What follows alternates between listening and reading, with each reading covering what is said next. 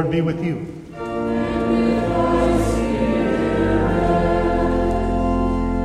Let us pray. Almighty God, by your great goodness, mercifully look upon your people, that we may be governed and preserved evermore in body and soul. Through Jesus Christ, your Son, our Lord, who lives and reigns with you in the Holy Spirit, one God, now and forever.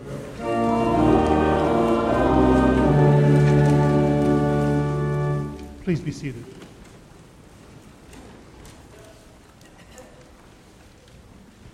The Old Testament lesson is taken from Psalm one thirty, beginning at the first verse. Out of the depths I cry to you, O Lord. O Lord, hear my voice. Let your ears be attentive to the voice of my pleas for mercy. If you, O Lord, should mark iniquities, O Lord, who could stand? But with you there is forgiveness, that you may be feared. I wait for the Lord, my soul waits, and in his word I hope. My soul waits for the Lord more than watchmen for the morning, more than watchmen for the morning. O Israel, hope in the Lord, for with the Lord there is steadfast love, and with him is plentiful redemption. And he will redeem Israel from all his iniquities. This is the word of our Lord. Thanks be to God. O come, let us fix our eyes on Jesus,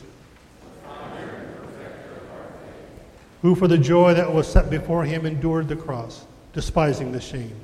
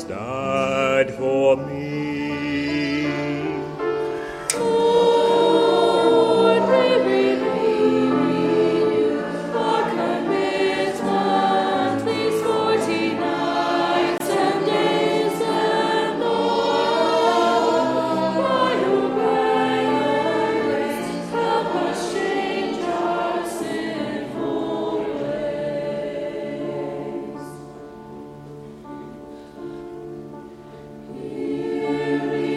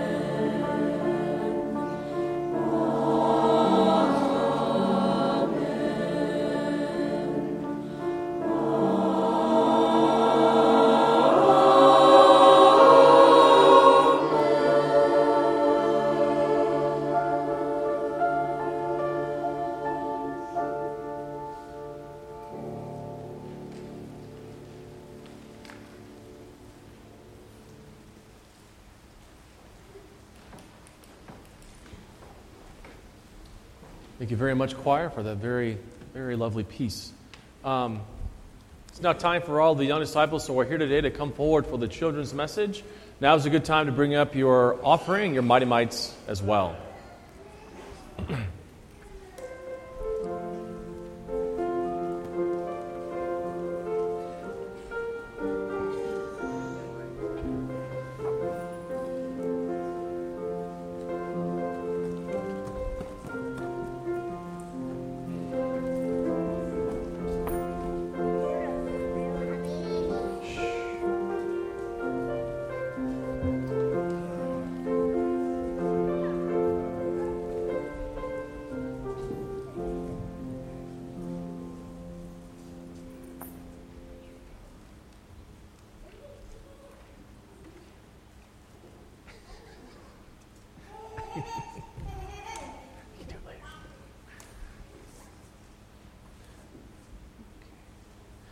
Okay, good morning. Can you guys turn around and face me, please? Okay. What we're going to do this morning for just a moment is we're going to talk about something that a great Lutheran theologian, his name was Dietrich Bonhoeffer, that he once talked about. He talked about the difference between cheap grace and costly grace. And so in order to kind of try to explain that, what I'm going to do is I'm going to ask you a question. How many of you know how much this hymnal cost? It was not one hundred dollars. Surprisingly, it was kind of kind of close to that. Um, but it was not one hundred dollars. There's no price tag on, on it, right? There's no price tag on it for us to be able to know how much that it costs. Okay, well, how much or how many of you know how much my Bible costs? Well, we don't know, right? Because, well, there's no price tag on it. Right? There's nothing there that, that says, yeah, this Bible costs thirty dollars or however much that, that it was. How many of you have ever been um, shopping with like your parents or with your grandparents or with whoever it is, and you were shopping for toys, right? And you found a toy that you really liked. And how many of you have ever found a toy that you really liked and there was no price tag on it? Yeah. And so what do you do? You have to take it to the counter, to somebody at the register, in order to, for them to tell you how much that the toy that you wanted, how much that, that that costs, right? Because if you don't know how much it costs, then you, you don't know how much to pay, okay? That's kind of what it, it means between the difference between cheap grace and costly grace, okay?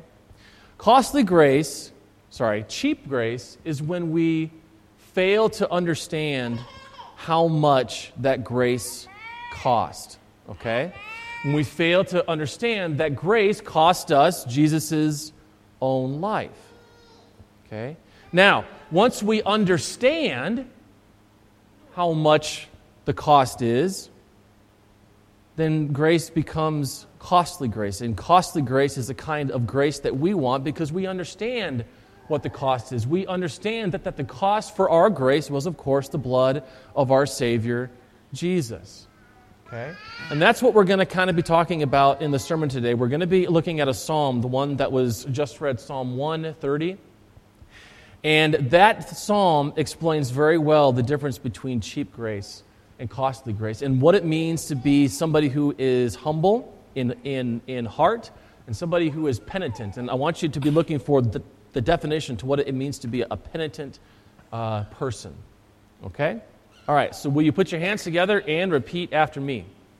Dear Jesus, Dear Jesus thank you, thank you for, giving yourself for giving yourself as the cost, as the cost for my grace. my grace. We love you, Lord. Love you, Lord. Amen. Thanks for coming up. You guys can go back and sit with your folks.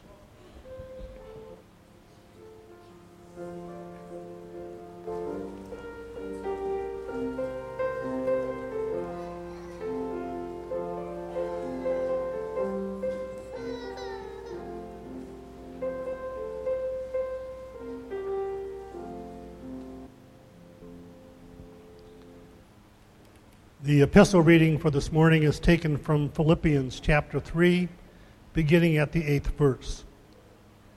Indeed, I count everything as loss because of the surpassing worth of knowing Christ Jesus, my Lord. For his sake I have suffered the loss of all things and count them as rubbish, in order that I may gain Christ and be found in him, not having a righteousness of my own that comes from the law, but that which comes through faith in Christ, the righteousness from God that depends on faith, that I may know him and the power of his resurrection, and may share his sufferings, becoming like him in his death, that by any means possible I may attain the resurrection from the dead. Not that I have already obtained this or am already perfect, but I press on to make it my own, because Christ Jesus has made me his own. Brothers, I do not consider that I have made it my own. But one thing I do, forgetting what lies behind and straining forward to what lies ahead, I press on toward the goal for the prize of the upward call of God in Christ Jesus. This is the word of our Lord. Please stand.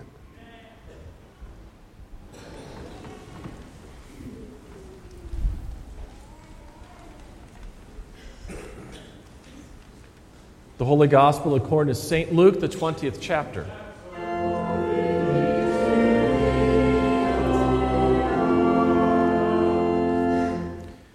And Jesus began to tell the people this parable. A man planted a vineyard and let it out to tenants and went into another country for a long while. When the time came, he sent a servant to the tenants so that they would give him some of the fruit of the vineyard. But the tenants beat him and sent him away empty-handed. And he sent another servant, but they also beat and treated him shamefully and sent him away empty-handed. And he sent yet a third. This one also they wounded and cast out. Then the owner of the vineyard said, "What shall I do? I will send my beloved son. Perhaps they will respect him." But when the tenants saw him, they said to themselves, "This is the heir. Let us kill him so that the inheritance may be ours." And they threw him out of the vineyard and killed him. What then will the owner of the vineyard do to them? He will come and destroy those tenants, and give the vineyard to others. When they heard this, they said, "Surely not." But he looked directly at them and said, "What then is this that is written? The stone that the builders rejected has become the cornerstone. Everyone who falls on that stone will be broken to pieces, and when it falls on anyone, it will crush him." The scribes and the chief priests sought to lay hands on him at that very hour, for they perceived that he had told this parable against them. But they feared the people. So they watched him and sent spies, who pretended to be sincere, that they might catch him in something he said, so as to deliver him up to the authority and jurisdiction of the governor. This is the gospel of our Lord.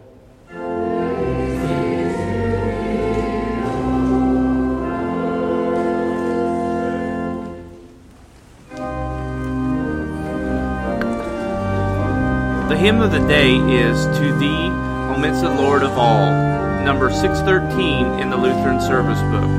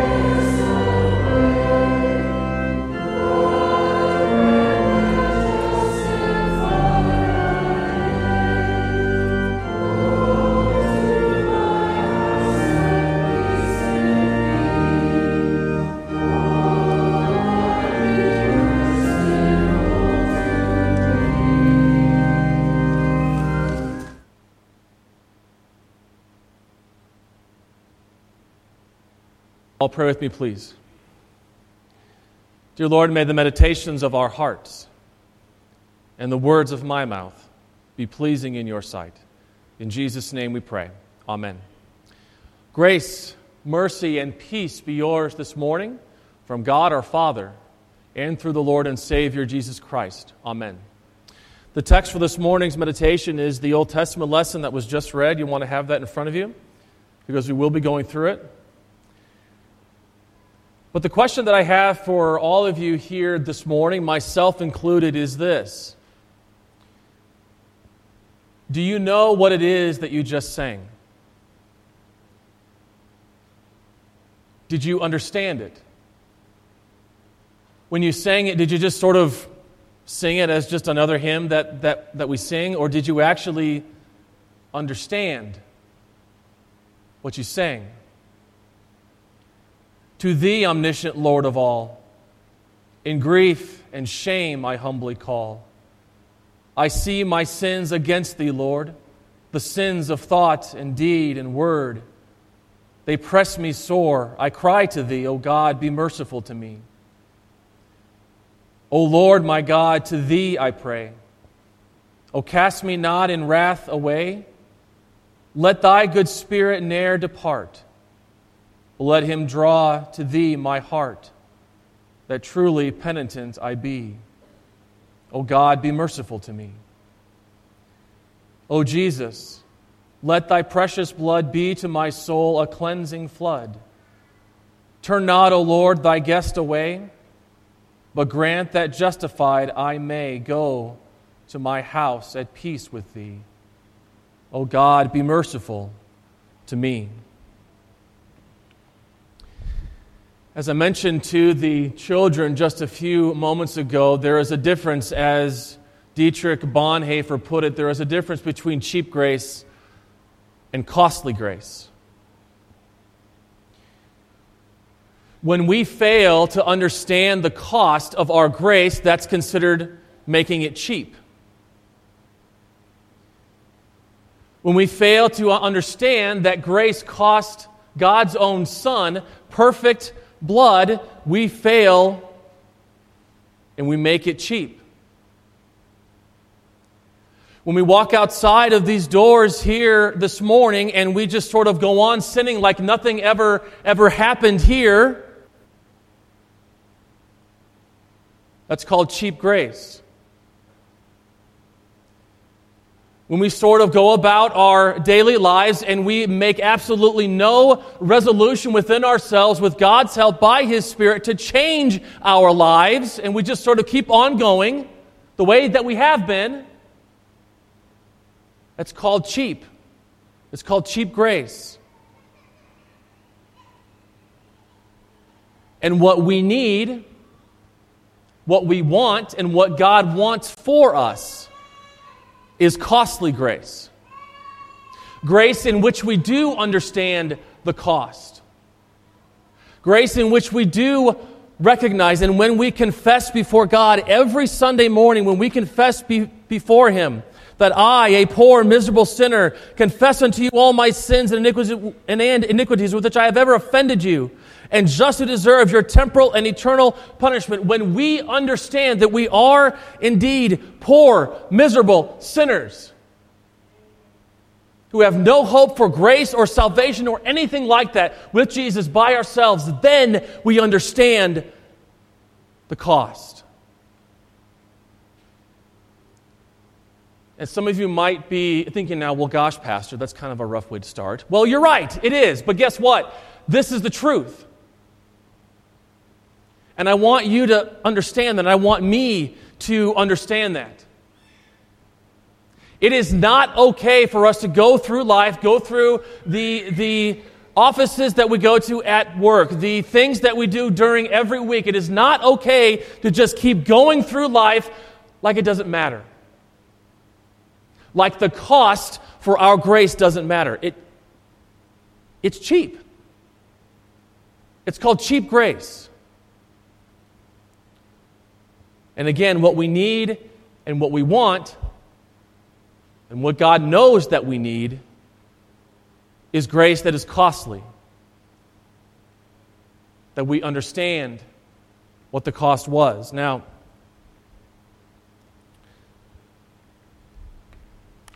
I want you to turn to your psalm with me, Psalm one thirty. But before we get there, I want to talk to you about one of my all-time favorite movies, Indiana Jones and the Last Crusade. My favorite one of the four. The fourth one was terrible. My favorite one of the four.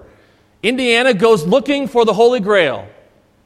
And of course, he's got to battle the Nazis again because they're trying to, to get it before he does. And of course, the Nazis all want power and the Grail has power. And so that's why the Nazis want it. And so Indy is charged with finding it before the Nazis do. Well, as you kind of continue to watch the movie, the last scene is where they finally sort of meet up together at the point, at the entry point to going and finding where the Grail resides. And if you have seen the movie before, you remember that whoever it is that wants to get to the Grail has to go through three different challenges. And the Nazis try sending these these poor these poor guys who go and have absolutely no idea what they are doing, and they go, and every time their heads get lop, lopped off, okay? Because they don't know the secret to getting through the challenges. But of course, Indiana does, because his father has this diary, and in the diary is the secrets to knowing how to get through the challenges. And the first challenge, so that you don't get your head lop, lopped off, is this. Understanding this sort of riddle. Only the penitent man shall pass, is what it says. And Indiana has to figure out what exactly that, that means, because he's being forced by gunpoint to go through this, to go through these challenges. And if you remember the movie, he's sort of thinking out out loud, and, and he is trying to figure out exactly what this means, and it dawns on him. He, he thinks, well, the penitent man is humble before God. And he kneels, and of course he kneels, and right at that moment the thing goes over his head, and he lives. And spoiler alert, he finds the Grail, but I'm not going to tell you how the, the rest of it ends, but you'll just have to watch it. Only the penitent man shall pass. Only the penitent shall go through. And what do the penitent do? Well, they kneel before God. They understand the cost of their grace. And so they kneel before God. And if you look at your psalm with me, Psalm one thirty.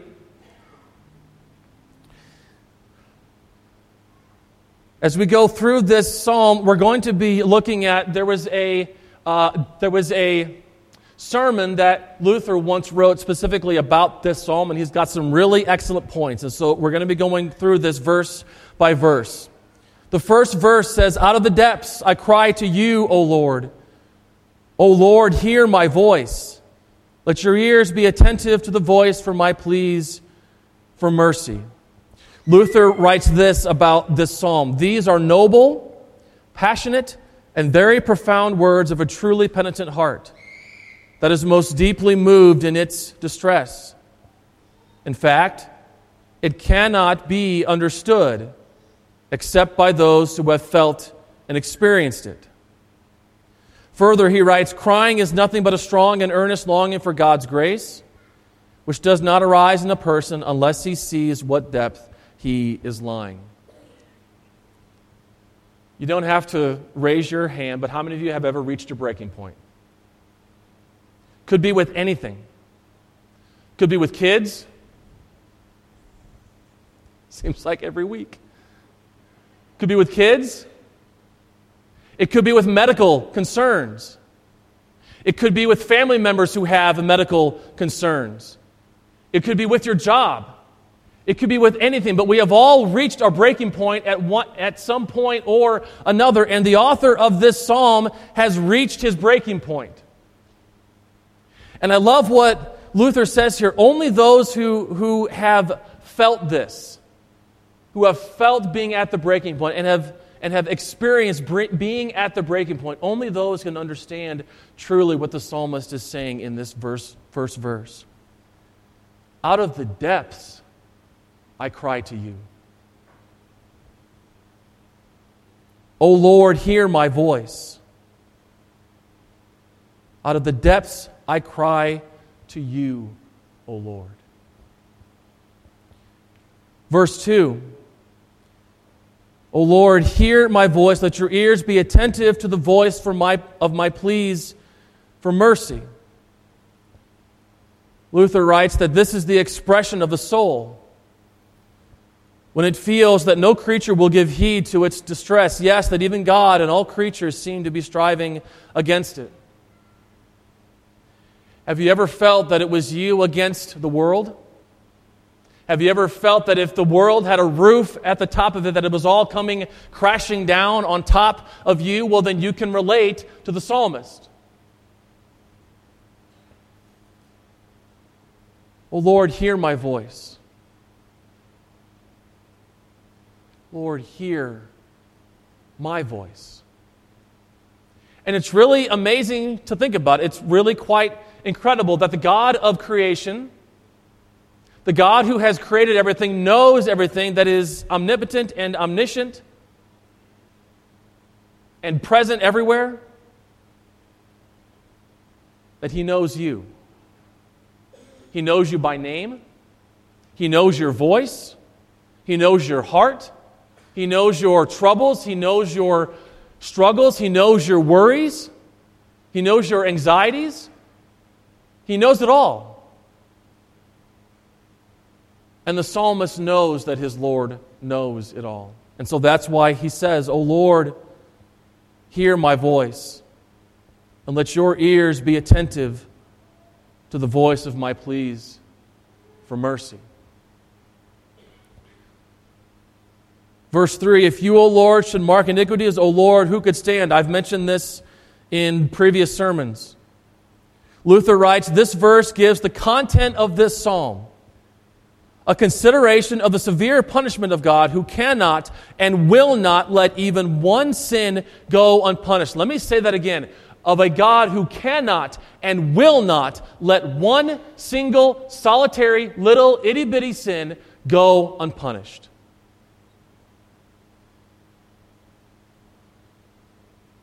Again, cheap grace versus costly grace. Why? Well, you've heard me say this before, but it bears repeating, especially today. If you are not perfect, you cannot go to heaven. Period. If you are not perfect, you cannot go to heaven, because heaven is perfect, and God, who is perfect, resides there, and there is nothing that is allowed to be unperfect in heaven. Why? Because God is very specific with his heaven.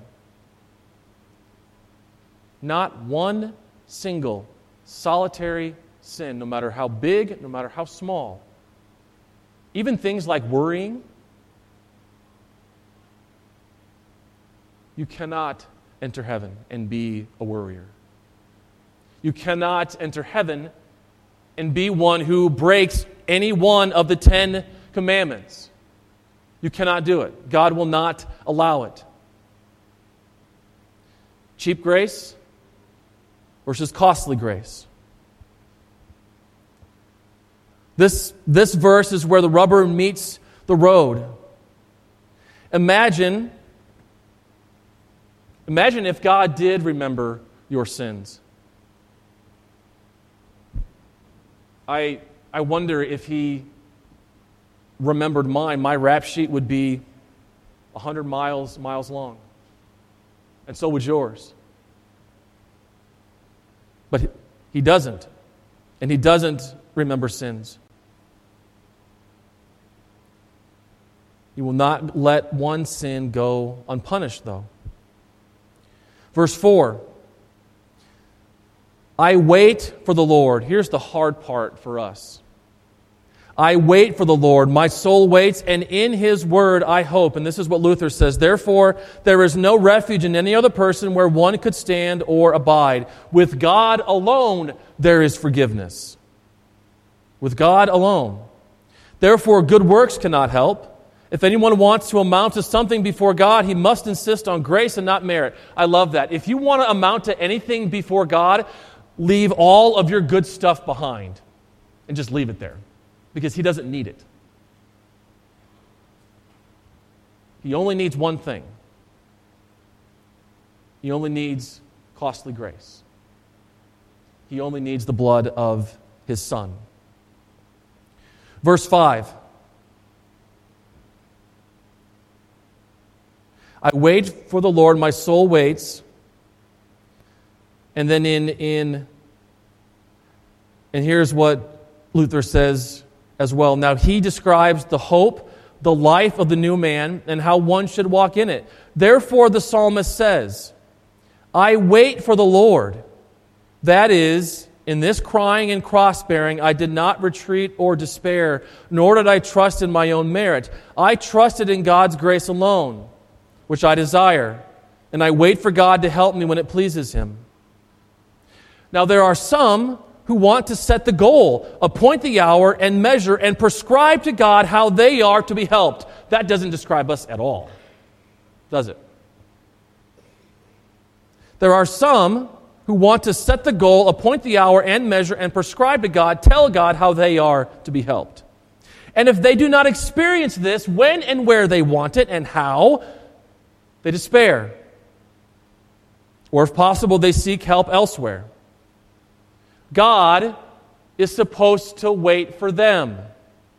Be ready at once and help exactly as they themselves have designed.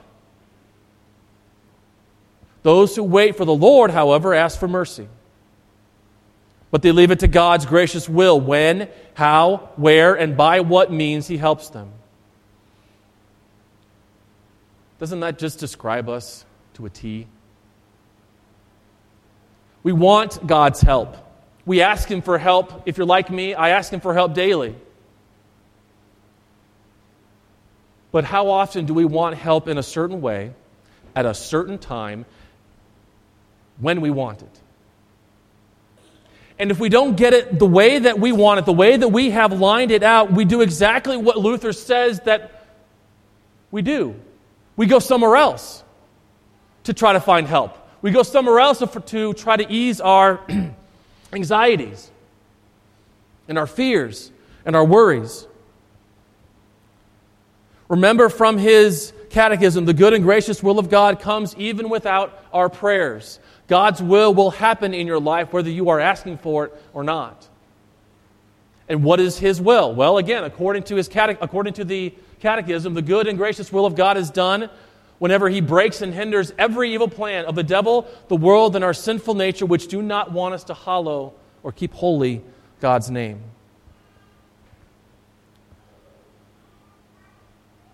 This is not trust when we try to set the parameters for God. It is not taking up our cross and following him. Instead, this is forgetting how much we are in need of a Savior. Instead, this is cheap grace.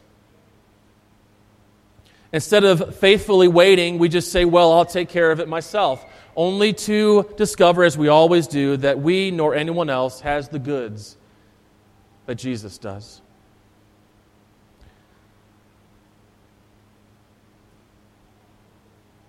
Going on to verse seven. O Israel, hope in the Lord, for with the Lord there is steadfast love.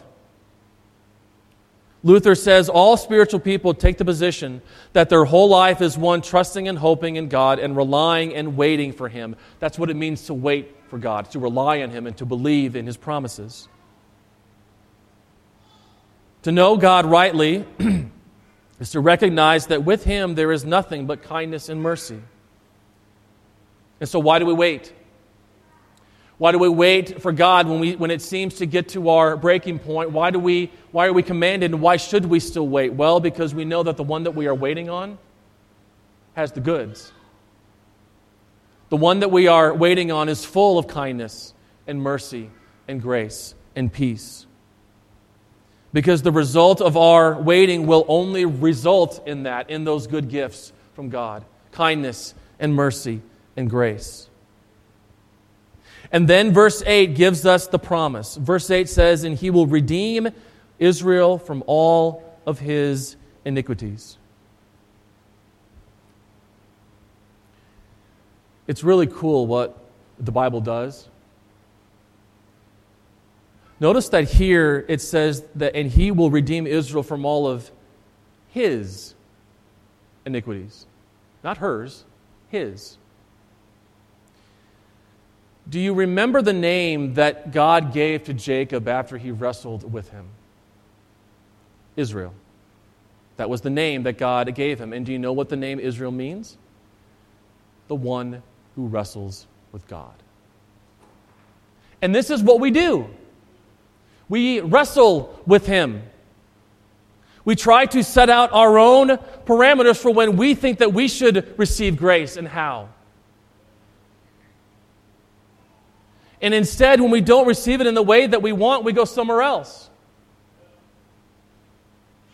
This is called wrestling with God, and not in a good way.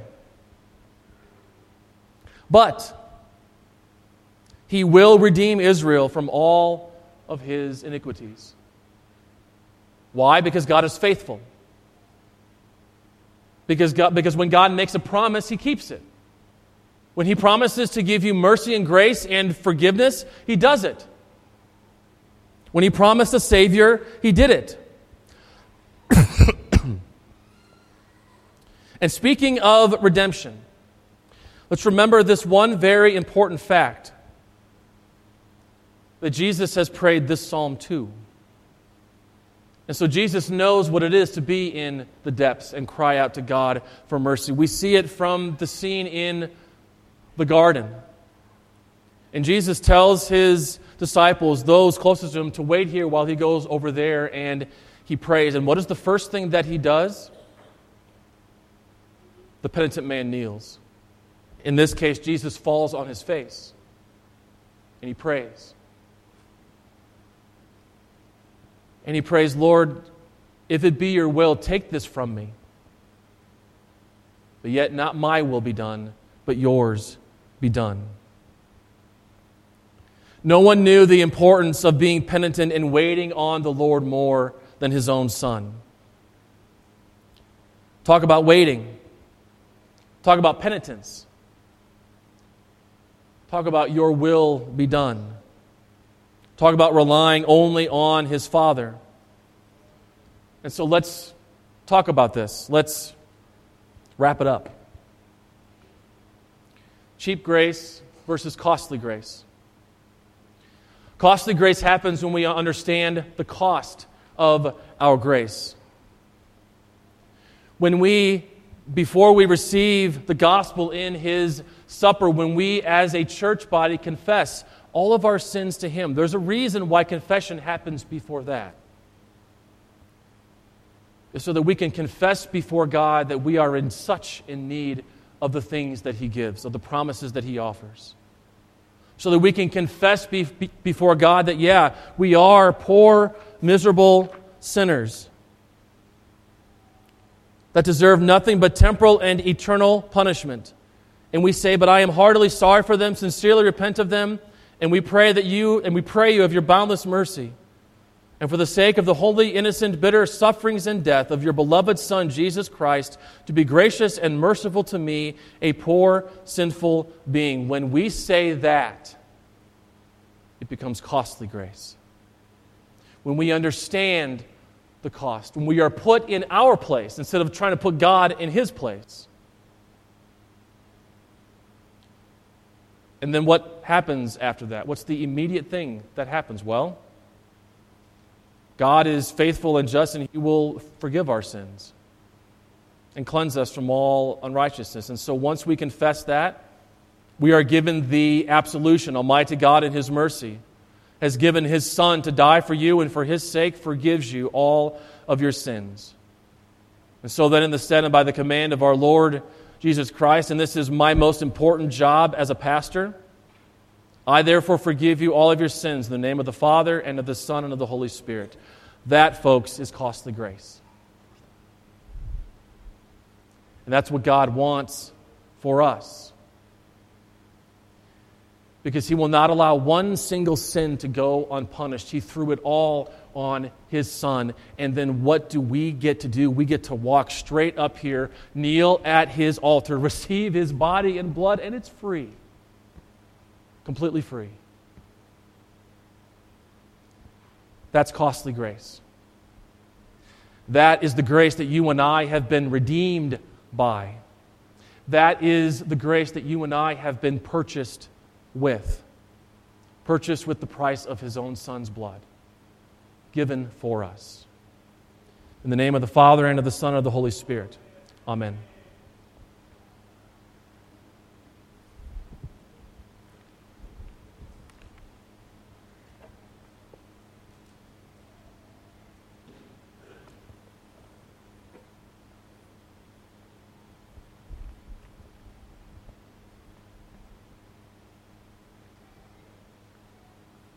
Please stand.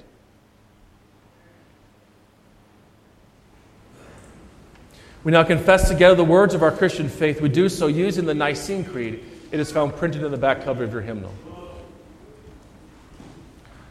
I believe in one God, the Father Almighty, maker of heaven and earth, and in things visible and invisible. And in one Lord Jesus Christ, the only begotten Son.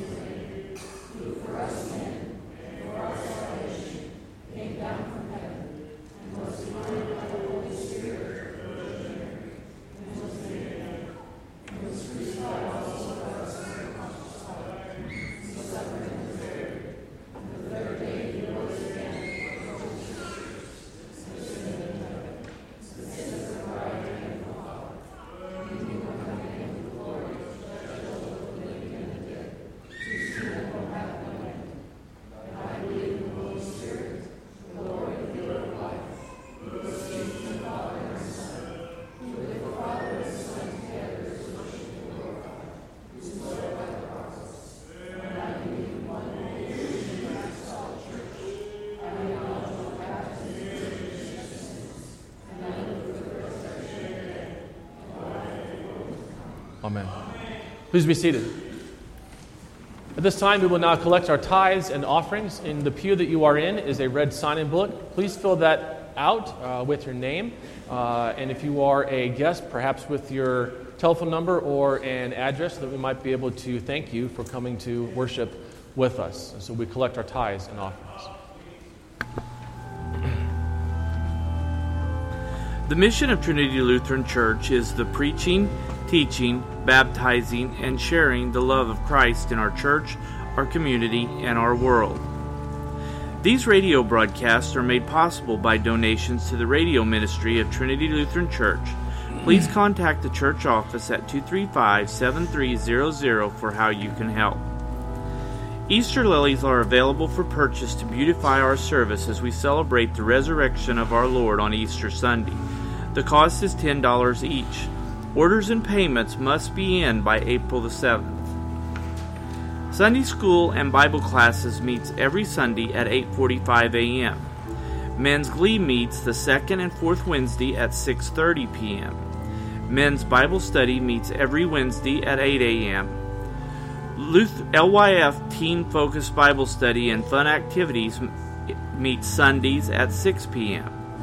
Ladies' Afternoon Bible Studies meets the first and third Monday at one thirty p.m. in the chapel. The Mount Vernon Ladies Bible Study will meet at seven p.m., the second and fourth Monday at the home of Susan Stark. Mommy and Me Sunday School classes meet at eight forty-five a.m. in the parsonage with Courtney Sletten for the little ones ages zero to two.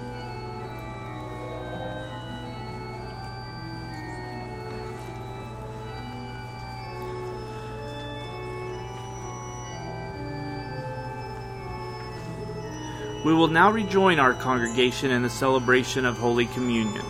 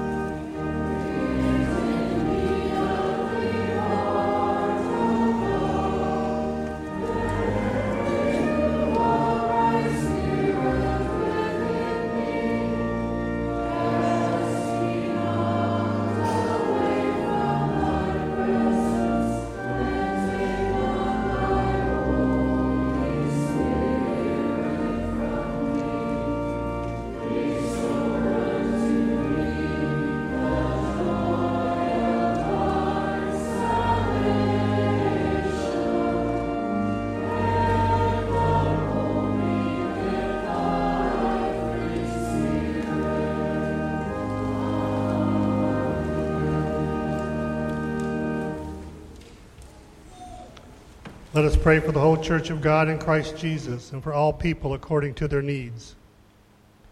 Father, we give you thanks for this day and leading us here so we can worship you. You are the perfecter of all grace and mercy.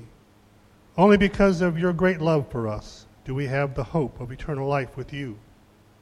Only because of your Son's suffering, death, and resurrection is your grace assured. Keep this etched in our hearts and minds as we continue our journey through this Lenten season. Lead us in ways that are pleasing in your sight. Help us find the time to reflect on our need for penitence, to be in your word, to speak the truth of your Son to all that we meet this week. Lord, in your mercy. We pray for the sick, those who struggle with emotional or spiritual issues, those who are hospitalized, those who will be undergoing surgery, those on the road to recovery. We lift up all those on our health list: Melba, Landreth, Je- Janice, Carol, Oren, Ethel, Joan, Addison, Steve, Becky, Wayne, Bob, Mark, Lorne, Gary, Bob, Emma, Brenda, Rosemarie, Bob, John, Marianne, Debbie, Mary, Fred, Lisa, Jen, Catherine, Bonnie, Deborah, Joe, and Dorothy. We lift these people up as well as all those we now name in our hearts.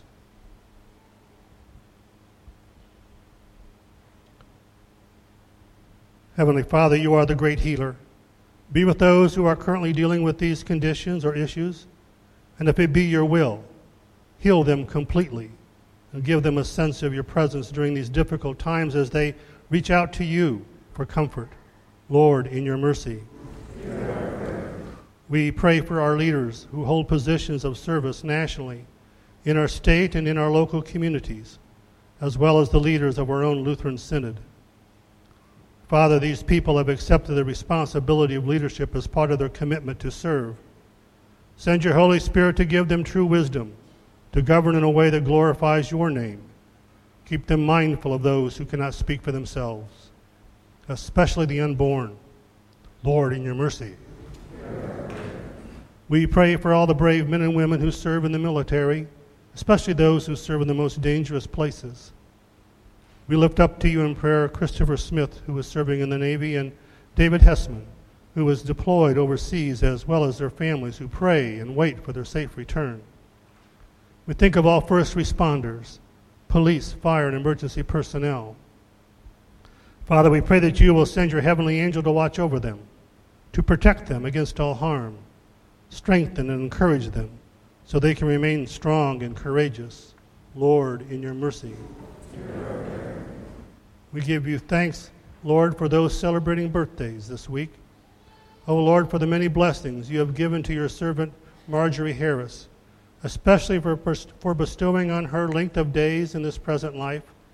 Grant that she may always know your loving kindness, abide in the confession of your name, and put trust each day in your gracious care and protection. May this celebration of her birth be a celebration of life both now and the life to come. Lord, in your mercy. Amen. Lord God, Heavenly Father, you instituted holy matrimony, blessed and honored it with the presence of your Son at the marriage at Cana in Galilee, and even now continue to protect and preserve it. We thank you for the fatherly love and grace which you have bestowed upon Kim and Diana Connolly, who are celebrating the thirty-four years of Christian union through their marriage. Con- continue to be with them, Lord, until the end of their days, even as you have guided them in the past. Be their health, strength, refuge, and life as they serve as an example to all who honor your blessing of marriage. Lord, in your mercy. Amen. A prayer for our teachers. Lord God, Heavenly Father, you sent your Son Jesus to this sinful world to save us from our sinfulness. He lived a perfect life for us and gave us the perfect example of a master teacher. Thank you for the gift of faithful teachers who explain the Word to the children entrusted to their care, leading them to knowledge of your truth. You have called them to serve in your kingdom, and you alone empower them with all the gifts they need in their blessed vocation. Continue to bless them mightily Give them patience in dealing with the challenges of their classrooms. Lord, in your mercy. And finally, a prayer of thanksgiving for the change of seasons. Today we praise you as the God of all creation. This past week, you blessed us with refreshing rain and abundant sunshine and warmth, just at the right times. As we look around, we see your work of creation regenerating itself. Spring, a time of new life and new beginnings. Bless all those who work this land and raise the livestock, which you have entrusted to their care. Protect them against all harm and accidents. Keep them healthy. Let us ever be mindful of the responsibility of stewardship of your creation, making this a bountiful year for all who honor your name. Lord, in your mercy. Into your hands, O Lord, we commend all for whom we pray, trusting in your mercy through your Son, Jesus Christ our Lord. Amen.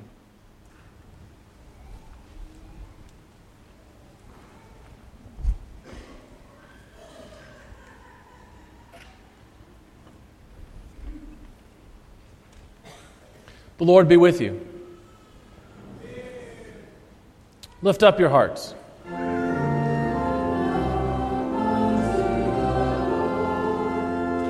Let us give thanks unto the Lord our God.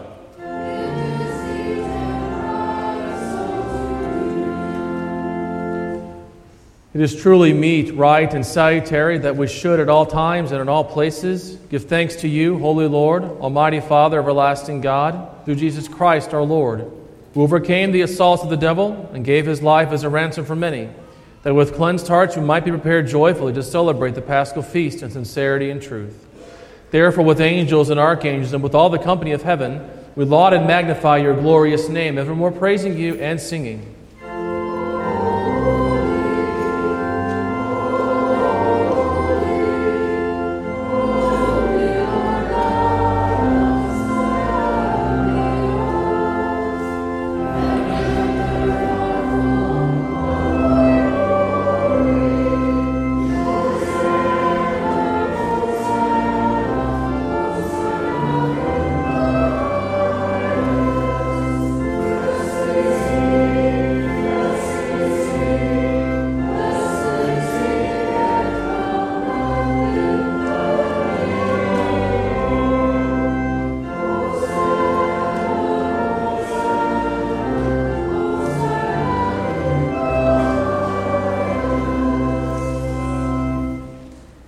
Father, who art in heaven, hallowed be thy name. Thy kingdom come, thy will be done, on earth as it is in heaven. Give us this day our daily bread, and forgive us our trespasses, as we forgive those who trespass against us. And lead us not into temptation, but deliver us from evil.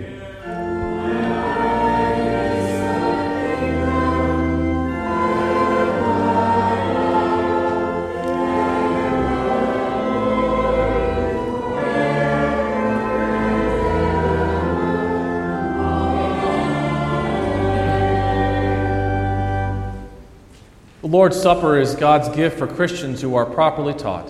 In communion, we want people to receive Christ's body and blood for their good.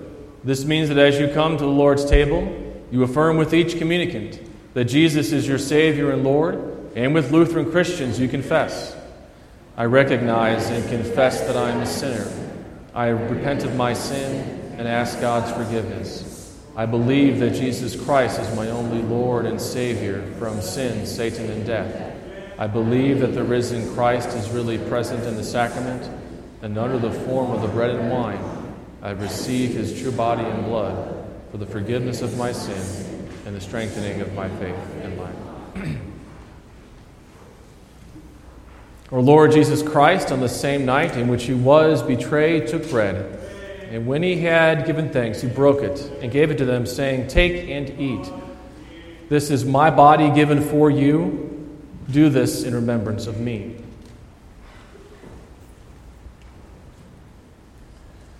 In the same way also we took the cup after supper, and when he had given thanks, he gave to them and said, Drink of it, all of you.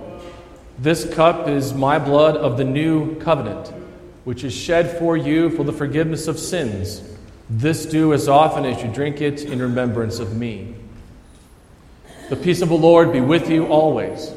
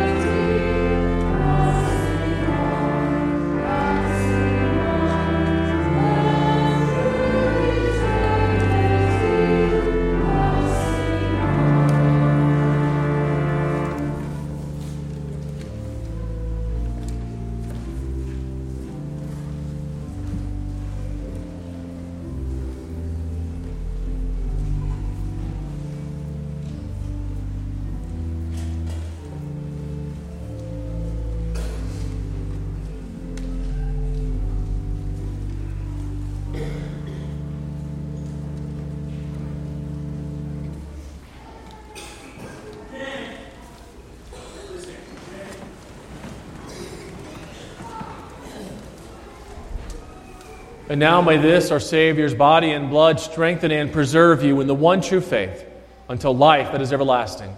Depart in his peace and joy. Amen.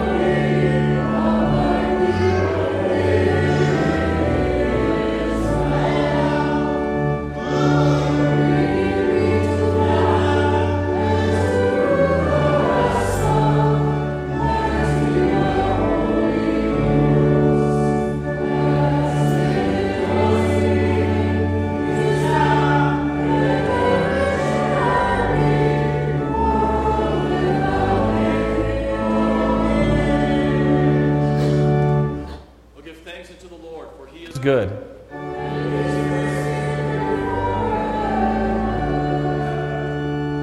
Let us pray. We give thanks to you, Almighty God, that you have refreshed us with this salutary gift, and we implore you that of your mercy that you would strengthen us through the same, in faith towards you and in fervent love toward one another, through Jesus Christ, your Son, our Lord, who lives and reigns with you in the Holy Spirit, one God, now and forever. The Lord be with you. Blessed be the Lord.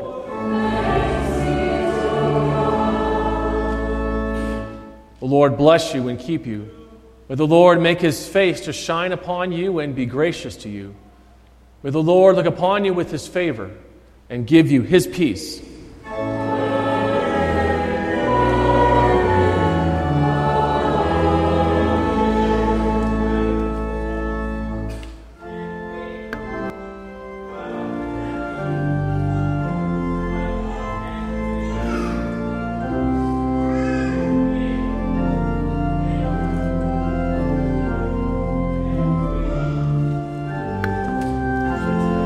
It has been our pleasure to bring you this worship service from Trinity Lutheran Church in Freistatt, Missouri. We pray that you have benefited spiritually from this service and invite you to worship with us next Sunday morning at ten a.m. If you are not able to be with us in person, we invite you to listen by means of this broadcast on Freistat Radio dot com. We commend you to the loving care of our gracious Heavenly Father. May His love surround you and His mercy be evident to you in all things.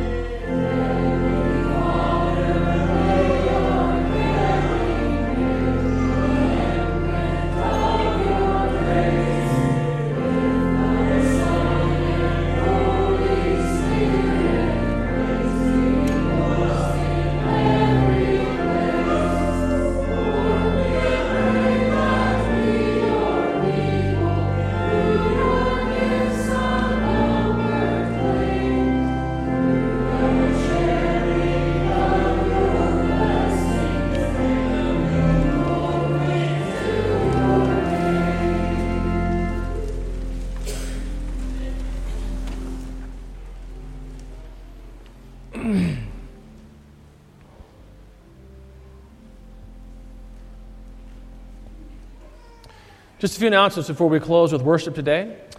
The first is that today is the last day to order Easter lilies, so if you would like to order those, uh, please let uh, uh, June know, and she will be able to take your order for you.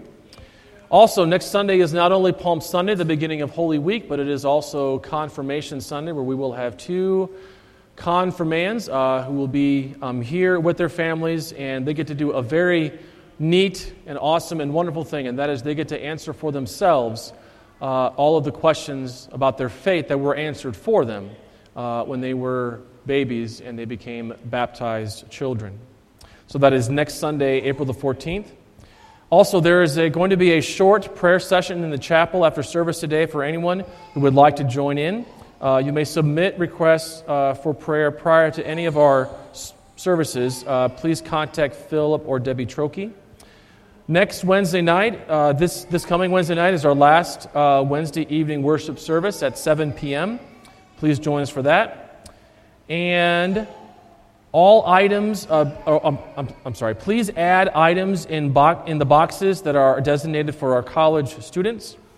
And also just a reminder that our voters' assembly meeting will happen right after worship here with a potluck luncheon to follow. All are welcome to attend.